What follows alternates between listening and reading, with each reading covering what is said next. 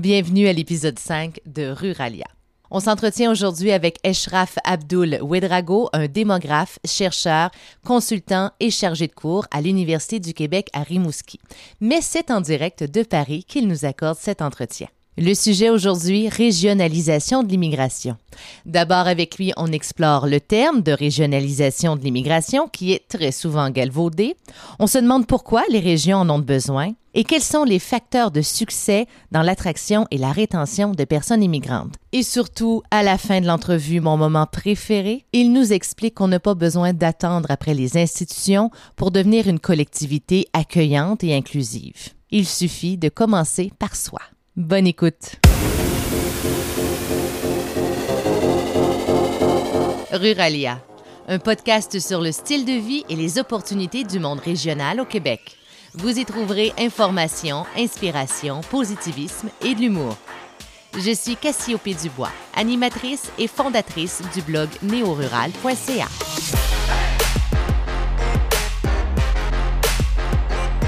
Bienvenue à Ruralia. On reçoit aujourd'hui Eshraf Abdul Wedrago. Il est démographe, chercheur, consultant et chargé de cours à l'Université du Québec à Rimouski.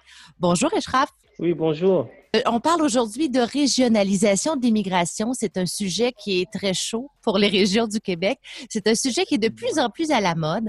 Mais d'abord, j'aimerais savoir qu'est-ce qu'on entend par régionalisation de l'immigration? C'est quoi cette grande phrase-là? Écoutez, c'est une grande phrase, qu'on galvaude de, temps en temps. Euh, presque à tous les dix ans, ça revient sans cesse sur le devant de, de, la scène publique des médias. Euh, on y met à peu près beaucoup de choses, mais pour faire simple, c'est un peu le, processus qui consiste à, essayer de favoriser l'attraction puis, euh, l'établissement des nouveaux arrivants dans, des régions non métropolitaines en, gros donc en dehors des grandes villes. Donc ça peut être des petites collectivités, des moyennes collectivités, euh, en tout cas des collectivités non métropolitaines, admettons, ce serait, ce serait même un peu ce qu'on appelle communément la, démétropolisation de l'immigration qui arrive généralement dans les grandes villes comme, comme, comme Montréal, Toronto ou Vancouver. Donc l'idée donc c'est de, favoriser finalement euh, l'attraction des immigrants, donc des nouveaux arrivants en général, dans les collectivités moyennes ou petites qui font, faire, qui font face en fait à des problématiques démographiques telles que le vieillissement, la dévitalisation, l'exode, etc. Donc c'est ce processus-là de régionalisation. Qu'est-ce qu'on entend par personne immigrante? Parce qu'il y a plusieurs statuts d'immigration. Donc, quand on parle de régionalisation de l'immigration, est-ce qu'on parle de personnes qui proviennent d'un autre pays et qui viennent en région directement, ou ça peut également s'appliquer à des gens qui demeurent en ville et qui se régionalisent? Mais en fait, euh, communément, c'est vrai que quand on parle de régionaliser l'immigration, on pense plutôt à l'immigration, en fait, les, les, gens qui sont en train d'arriver, qui ne sont pas arrivés et qui vont donc arriver prochainement. Donc, on va essayer d'attirer en région. Mm on pense que c'est plus facile à l'amont d'aller chercher ces gens que des gens déjà établis, en fait, dans, dans les grandes villes. Ceci dit, on se rend compte que c'est tellement, il y a tellement peu de gens, de toute façon, qu'on réussit à amener que de plus en plus on vise un peu plus à large, si, si vous me permettez. C'est-à-dire qu'on part aussi chercher en fait des immigrants, donc c'est-à-dire des gens qui ne sont pas citoyens canadiens ou citoyens du pays euh, quelconque, mais qui ont un statut, par exemple, d'immigrants, admettons des immigrants qui seraient arrivés de, euh, de la France, du Sénégal, du Maroc ou du mmh. Brésil, qui seraient installés à Montréal, qui ont un statut donc d'immigrants, en fait, qu'on essaie à ce moment-là, en fait, de faire venir dans, dans les régions. Donc, d'ailleurs, on l'a souvent vu, euh, il y a beaucoup d'initiatives qui se sont développées en région où, en fait, on se disait, il ne faut pas dépenser de l'argent pour aller à l'extérieur recruter des immigrants, il faut juste aller à Montréal ou dans les autres grandes villes. Euh, Québec, parler aux immigrants qui sont là, essayer en fait de les amener en région. Mais bon, la problématique est tellement assez vaste que de plus en plus, en fait, on s'intéresse à la fois aux immigrants, mais même aux Québécois ou aux Canadiens qui sont fixés dans les grandes villes, qu'on essaie aussi d'attirer aussi en région. Parce que je pense, mais c'est très malin, c'est très intelligent comme stratégie. Je pense que la problématique est générale. Plus on va réussir à attirer des gens en, en région, qu'ils soient immigrants ou non immigrants, mieux même, en fait, on va pouvoir attirer des immigrants et mieux aussi. Enfin, je pense que les deux processus se nourrissent. C'est bien qu'on ne se prive pas ni des Québécois ou des Canadiens d'origine, ni des Canadiens ou des Québécois de, deuxième génération. D'accord. Donc, quand on parle de régionalisation de l'immigration, on regroupe tout ce monde-là. Que ce soit des travailleurs temporaires étrangers, que ce soit des personnes immigrantes ou que ce soit des personnes immigrantes de la ville qui viennent en région. Tous, ça se regroupe tous, là. Oui, aujourd'hui, en fait, dans les stratégies pratiques, c'est-à-dire qu'aujourd'hui, quand euh, des régions, par exemple, ce qu'on appelait les anciennement les, conférences régionales des élus ou les établissements, peu importe les leaders régionaux qui cherchent aujourd'hui à attirer, de mm-hmm. manière pratique, en fait, ils, veulent se priver de personnes et je, les comprends. Mais évidemment, dans les politiques publiques, quand on parle de régionaliser, souvent l'immigration, mais, mais c'est vraiment, en fait, ce, on parle à ce moment-là de, des gens ayant un statut d'immigrant soit de l'extérieur carrément, ou ça peut quand même être aussi qui sont déjà à Montréal qu'on veut attirer. Donc à ce moment-là, c'est plus spécifique, on s'intéresse aux gens ayant un statut d'immigrant. Parfait. Vous avez dit tantôt que les régions ne veulent pas se priver de personne. Euh, ça donne le ton, je trouve. Euh, les régions ont besoin des personnes immigrantes. Pourquoi? Pour des, pour des, pour des réalités, mais, mais, vraiment concrètes, en fait, pour, pour à la fois combler la dévitalisation démographique et socio-économique qu'on y vit, et qui ont des conséquences concrètes. Si vous avez été dans, dans, les régions du Québec, dans les petites ou moyennes collectivités, vous voyez des fermetures de services, vous passez dans une petite municipalité euh, en 2013, c'est euh, ces cinq, six maisons qui, qui, sont à vendre, qui ne trouvent pas d'acheteurs. Deux années après, vous repassez. En fait, les maisons sont en train de démolir. Non seulement les gens ne sont pas payés, mais il faudrait que la municipalité dépense 30, 40 000 pour démolir ces maisons. Donc ça, c'est un problème concret. Vous avez des regroupements de programmes scolaires. Ça veut dire que vous pouvez être dans une petite MRC. Euh, vous avez une école qui a besoin de 8, 9 euh, familles pour fonctionner. En fait, elle a juste six familles, donc les, six familles sont obligées de déménager pour amener leurs enfants 40 km plus loin, 50 euh, km plus loin. Euh, vous avez des programmes scolaires dans des universités moyennes, que ce soit à Lucar, à Lucac, à Trois-Rivières, en Abitibi, partout, mm-hmm. vous avez des programmes qui sont de très, très bons programmes en ingénierie, etc. Par exemple, vous pouvez avoir un étudiant québécois de souche qui a suivi à peu près ces toute sa formation, il lui manque un ou deux cours, puis ça fait trois, quatre ans qu'il attend son diplôme parce que simplement le cours, euh, il n'est pas encore ouvert parce qu'on n'a pas assez de clientèle. Donc, il manque peut-être les huit ou neuf étudiants, enfin, dans les huit ou neuf étudiants qu'il faut pour démarrer une cohorte, il en manque deux ou trois. Donc, c'est des réalités vraiment concrètes au jour le jour qui sont vécues. Donc, loin des débats politiciens et autres, ces problématiques se posent de manière concrète, en fait, au, Québec. oui, parce que vous êtes en train de me dire que, que les personnes, de, nouveaux arrivants dans les MRC, dans les villages, ça a des impacts positifs majeurs. Souvent, quand on en parle dans les médias, euh, d'avoir des personnes immigrantes, on en parle en, des gros chiffres, des, des milliers de personnes. Mais ici, à l'échelle d'une MRC ou d'un village, c'est combien? On peut parler de quoi? Cinq familles? Deux familles? vous savez, des fois, deux, trois familles qui arrivent, ça peut faire toute une différence, hein, parce que deux, trois familles, ça peut être quatre enfants qui viennent par-ci, donc ça peut être facilement sept, huit enfants. Pour une petite école, pour une garderie, c'est pas, c'est pas, c'est pas une. C'est suffisant pour la garder ouverte. Pour la garder ouverte, exactement. Donc, on, on est dans ces chiffres-là, mais bon, c'est vrai que c'est dommage, quoi. Le, débat est, plutôt à l'inflation. On entend parler des 50 000 qu'il faut, des 55 000. Mm-hmm. Ça, on est à l'échelle, évidemment, d'un pays ou d'une province. C'est vrai que quand un gouvernement parle, il peut peut-être pas parler juste comme si c'était une municipalité. Donc, il va parler, il va faire l'addition de chiffres les médias pourraient très bien aussi voir que finalement, ces chiffres en soi ne veulent rien dire, même si c'est 50 000. Euh, c'est peut-être les deux ou trois personnes dont Lance au Griffon a besoin, les deux ou trois personnes dont Esprit Saint a besoin, etc., etc.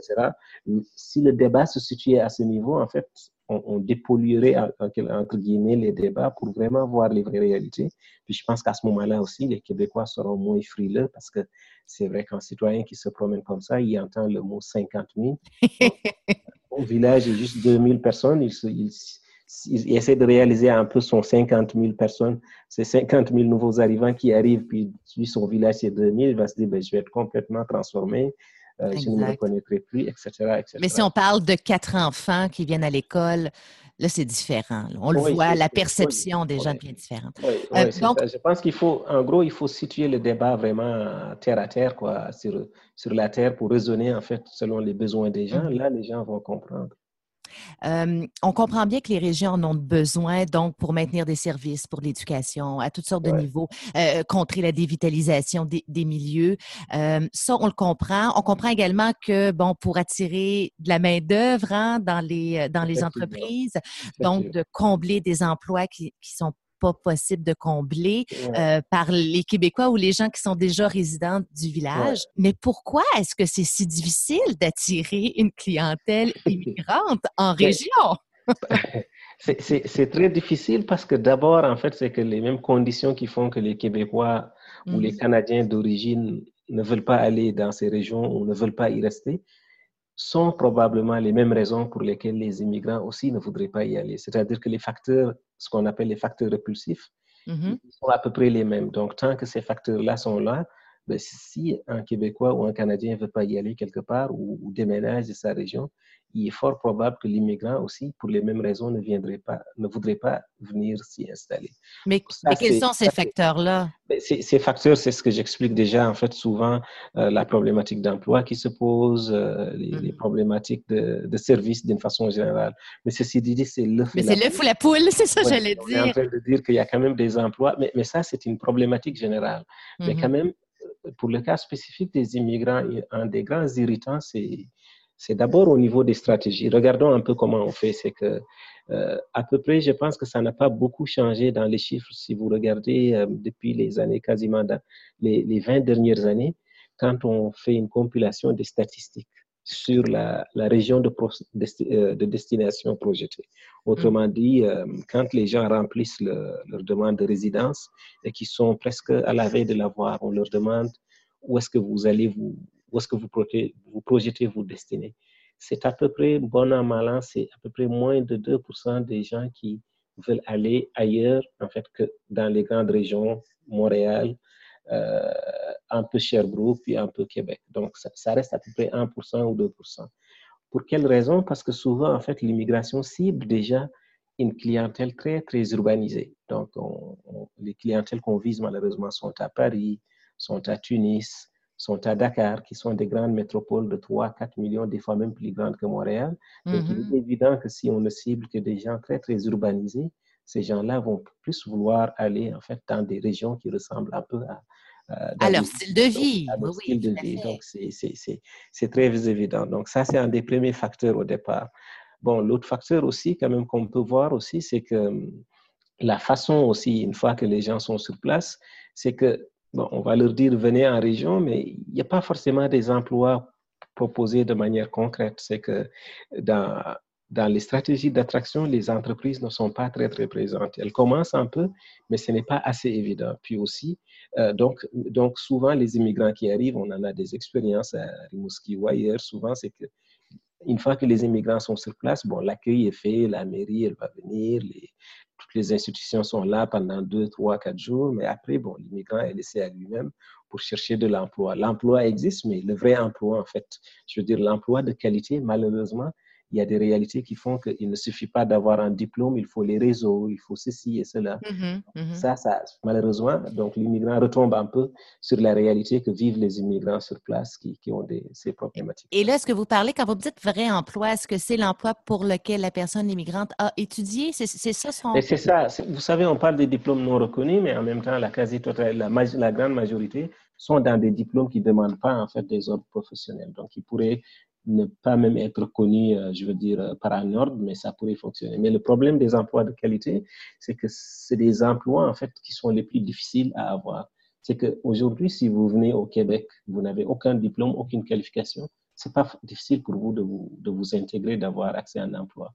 Parce que les emplois que vous cherchez, généralement, ils sont ouverts malheureusement, c'est plus difficile pour les gens qualifiés. Donc, pour les mhm. gens qui ont des diplômes, les gens scolarisés, parce que la compétition est plus forte, parce que les entreprises sont plus hésitantes, etc., etc. Or, c'est de cette niche-là qu'on a besoin. Donc, donc, je pense qu'il y a, au niveau du travail, en fait, malheureusement, il y a beaucoup de discrimination encore sur le marché de l'emploi. Euh, il va falloir beaucoup travailler là-dessus. Donc, je pense que cette problématique-là existe. Mais ceci dit, il y a quand même des expériences à succès. Il y a beaucoup d'immigrants qui s'intègrent, surtout dans les régions.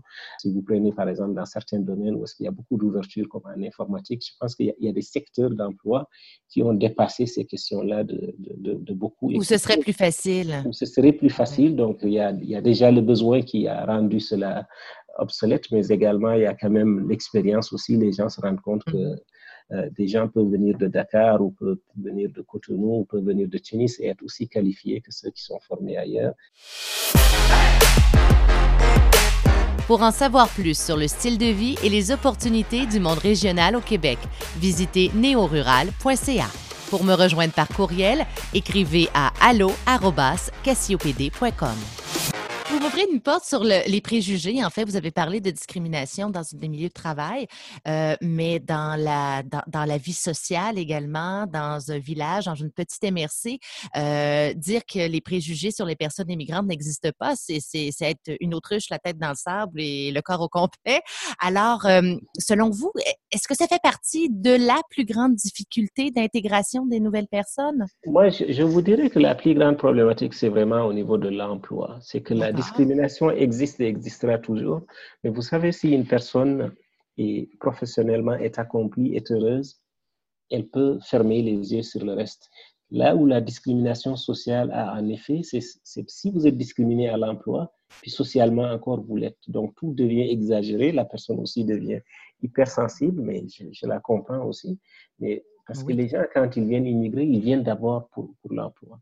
Et je dirais qu'en règle générale, les, Québécois, en fait, euh, sont quand même très, très accueillants socialement. C'est-à-dire que votre voisin de palier, il peut ne pas vous parler, mais le jour où vous allez lui demander euh, un service parce que votre salle de bain est cool ou quoi que ce soit, il va être là. il va amener son matériel, puis il va, il va plus jamais quitter chez vous. Mhm. Donc, il va rester là à vous aider. Donc, c'est sûr que, bon, les gens peuvent paraître froids, mais, mais la société fonctionne comme ça.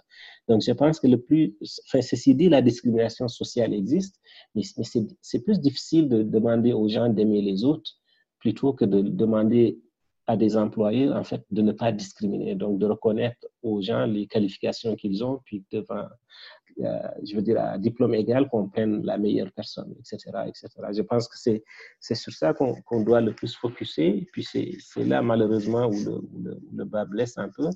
Bon, ceci dit aussi, ce qui est caractéristique pour les régions, c'est que L'accueil, là où ça a beaucoup marché, c'est dans, les, dans les régions ou dans les villes où est-ce qu'on a à peu près une approche holistique. Je vous explique, c'est que souvent... On, oui, holistique. Ça veut dire que c'est sur tous les plans que ça fonctionne en même temps. Tous les plans en même temps. On fait, on, par exemple, on va chercher à, attirer une femme ou un homme dans un tel domaine. Donc, souvent, cette personne-là a des enfants, a un conjoint, une conjointe. Donc, ce qui arrive souvent dans les régions, c'est que souvent, les emplois qualifiés sont beaucoup dans un seul domaine. On fait venir une femme parce qu'il y a une, euh, je sais pas, il y a un bombardier de ce monde qui est installé quelque part.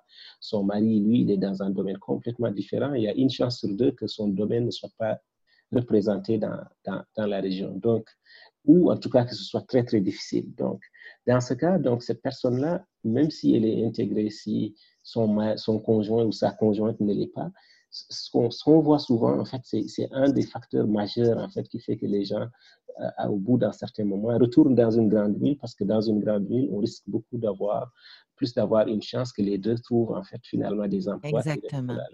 Donc, il y, a quelque chose à faire à ce niveau-là dans les approches quand on va recruter des gens, qu'on sache aussi le mari ou la femme dans quel domaine il est, donc la personne qui accompagne, parce que nécessairement, on peut lui trouver quelque chose qui ressemble un peu à, à son domaine à tout le moins, pour quand même qu'ils puissent s'en contenter, le temps peut-être de, changer de, vocation, de carrière, mm-hmm. etc.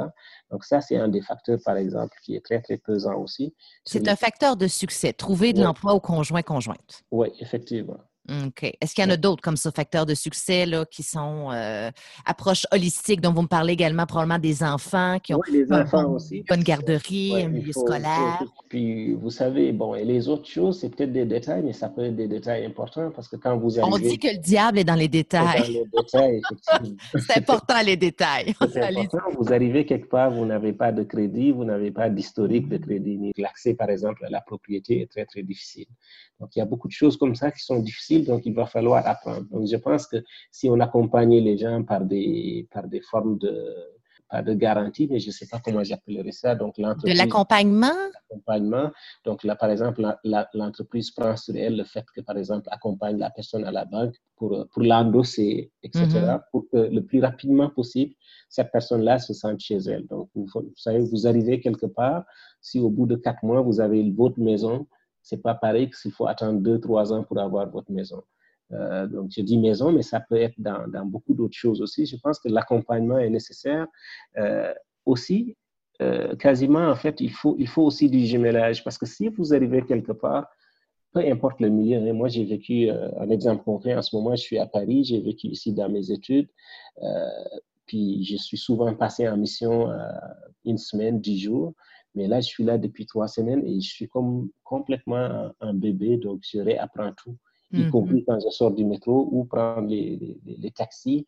Euh, est-ce qu'il faut appeler ou est-ce qu'il faut voir? Enfin, je réapprendre tout, tout, tout, tout. Vraiment. Je comprends très bien. Puis en plus, vous n'avez même pas la barrière du langage. Alors, imaginez quelqu'un qui arrive ici et qui ne parle pas la langue, en plus de justement de régresser, de devenir un bébé. Là, ouais. Donc, vous voyez, donc tout ça, je pense que si vous avez quelqu'un qui vous accompagne, vous arrivez en tant que famille, donc vous avez une autre famille à laquelle vous êtes jumelé, qui vous tient un peu, qui vous aide vraiment à passer toutes ces choses-là. Ça, mhm. aide vraiment à s'intégrer euh, le, plus facilement. Donc, moi, l'exemple. Il y a des programmes de parrainage comme ça qui existent un peu partout au Québec. Là. On en a vu quelques-uns, quelques exemples passés dans les médias, puis ça semble bien fonctionner comme vous dites. Effectivement, là où il y a du parrainage, mais vraiment, en fait, ça, ça réussit. Puis l'idée aussi, c'est que ça dépasse carrément les, les, programmes pour que ce soit. Moi, je pense qu'il faut que ça s'intègre dans les collectivités. Vous êtes une petite collectivité, vous voulez accueillir c'est que le moins institutionnel que les choses là seront, le mieux ce sera. C'est-à-dire que vous êtes des familles, vous n'avez pas besoin que, tel organisme, en fait, organise du parrainage pour vous. donc, essayez d'instituer ça, de mettre ça dans votre ADN. Vous savez qu'il y a un nouveau collègue qui est arrivé, il, il, enseigne dans, un tel établissement. C'est sûr qu'il a besoin d'aide. Donc, un collègue, doit penser à aider cette personne-là, si sa femme est dans tel domaine ou, ou donc chercher aussi une personne qui correspond à ce domaine. Parce que si on attend que ce soit les institutions qui s'occupent de tout ça, ça prend du temps parce que l'institution mm-hmm. ne, peut pas tout faire.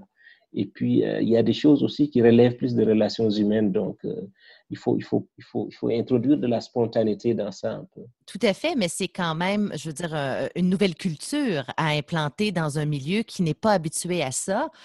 comment qu'on s'y prend? Hein? Comment on, lance une idée? On, on, fait des consultations publiques pour en parler aux citoyens? Effectivement, ben, je pense que c'est là où, par exemple, enfin, des, des, des, des, porteurs de, je dirais pas... des ambassadeurs, disons. Des ambassadeurs, en fait, mm. euh, comme vous, pouvez faire, euh, pouvez faire la différence. C'est que c'est d'outiller les gens le plus possible, puis d'en parler, d'en parler au fur et à mesure que les gens écoutent. Bon, quelqu'un vous écoute aujourd'hui, euh, demain, peut-être qu'il n'y faisait pas attention, donc peut-être que s'ils sont nouveaux, Exactement. C'est un, un, un, immigrant ou c'est un nouvel arrivant, il va plus y penser deux fois, etc. Je pense que si, plus on a des gens, en fait, qui sont sensibles à cette question-là, qui ne prennent rien pour acquis, puis qui savent aussi que même si c'est une goutte d'eau dans la mer, quand même, qui en parle, le mieux ce sera. Je pense qu'en règle générale, c'est dommage parce que même les, gens des régions, malgré tout, peuvent être très, très accueillants. Et on a l'impression qu'ils sont, qu'ils sont un peu qui sont un peu peureux vis-à-vis de la diversité, etc. Parce que c'est certain que euh, si tout ce que vous entendez de la diversité, c'est quand vous lisez le journal de, de, Québec ou de Montréal ou un autre journal, puis vous ouvrez la télé, vous voyez aussi euh, qu'on en parle aussi de, de la mm etc. Donc, c'est tous les prismes que vous avez sont presque euh, lié à ça, évidemment, vous pouvez avoir peur. Mais je pense qu'il y a des ambassadeurs, il y a des, il y a des Canadiens, des Québécois qui ont beaucoup voyagé, qui n'ont pas peur de la diversité, en fait, qui connaissent plus d'ailleurs la diversité que, que les immigrants eux-mêmes, parce que c'est quand même un pays très, très diversifié, puis les, les gens voyagent beaucoup. Mm-hmm. je pense que ces gens-là, en fait, peuvent insuffler, peuvent vraiment participer à, à cette ouverture-là. Et ce serait dommage pour les régions parce on en a besoin, c'est justement ça, je voulais en venir. On en a vraiment besoin pour notre vitalité. C'est ça, c'est que moi, ce que je trouve dommage, c'est que ce sont les régions qui ont le plus besoin de cette diversité-là. Pour des mhm. questions de survie, hein, on n'est pas dans des questions de, euh, de, multiculturalisme ou autre, mais vraiment pour des, pour des raisons de survie presque au quotidien. Puis, ce sont les régions qui manifestent, enfin, je ne veux pas accuser les régions, je ne pense pas, mais en tout cas, dans le discours commun qu'on a, quand on parle de peur, quand on parle de peur de se faire euh, envahir, on a souvent l'image que, en tout cas, l'impression qui se dégage de plus en plus, et ce sont les régions qui sont inquiètes. Montréal est prête à accueillir Mm-hmm. Elle en a le moins besoin, mais c'est elle qui est la plus ouverte. Puis les régions qui en ont le plus besoin, c'est à peu près elle, en tout cas qu'on véhicule comme étant celle qui, qui rejette le plus. Donc, je pense oui, mais euh, je pense aussi qu'il y a un manque d'outils peut-être pour accueillir des gens. C'est pas nécessairement dans, dans, la volonté. Là. Il, y a, un manque Non, non, je pense pas. Honnêtement, les, Québécois sont des gens très, très décents, comme tout le monde. Mm-hmm. ils peuvent avoir peur, mais je veux dire euh, tous ceux, les, tous ceux qui vivent dans des petites collectivités, qu'on soit au Québec, au Sénégal ou, ou, en Asie, souvent on est, on, est plus gênés. On, oui ce qu'on dit, quoi, les, gens des régions sont plus sérieux, c'est des gens de la terre, quoi. Donc, euh, ils ne s'emportent pas facilement, ils demandent à être convaincus. Et c'est vrai au Québec, c'est vrai ailleurs dans le monde. Donc, ça, c'est quelque chose de, réel, quoi. Donc, il faut plus le situer dans cet ordre-là que dans l'ordre euh, du racisme ou de, de, la xénophobie. Mais justement, comme vous dites, ils ont besoin d'outils, ils ont besoin d'ouverture, ils ont besoin de voir euh, parler de, de, diversité autrement qu'à travers euh, les mauvaises perceptions qui s'en dégagent dans une certaine presse ou dans certaines radios. Et à titre de démographe, euh, c'est ce que vous souhaitez aux régions, le, plus de nouveaux arrivants possible? C'est ce que je souhaite le plus aux, régions pour une raison simple, parce que les jeunes Québécois que je connais bien, parce que quand même j'en côtoie beaucoup, beaucoup, euh, que ce soit à travers mes enseignements, mes voyages, ce sont des gens friands de diversité, qui connaissent mhm. plus la diversité que moi-même, par exemple. Donc, vous voyez, c'est que même les Québécois, les jeunes Québécois aujourd'hui, quand ils quittent les, petites villes pour aller en région, une des raisons principales qu'ils vont vous dire, c'est parce qu'ils veulent vivre la diversité. Exactement. Donc, vous voyez, donc, y, compris, en fait, pour avoir des Québécois, il faut avoir cette diversité. Et vous, Eshraf, vous êtes à Paris présentement, mais euh, quand vous êtes euh, au Québec, vous vivez à Rimouski, en région?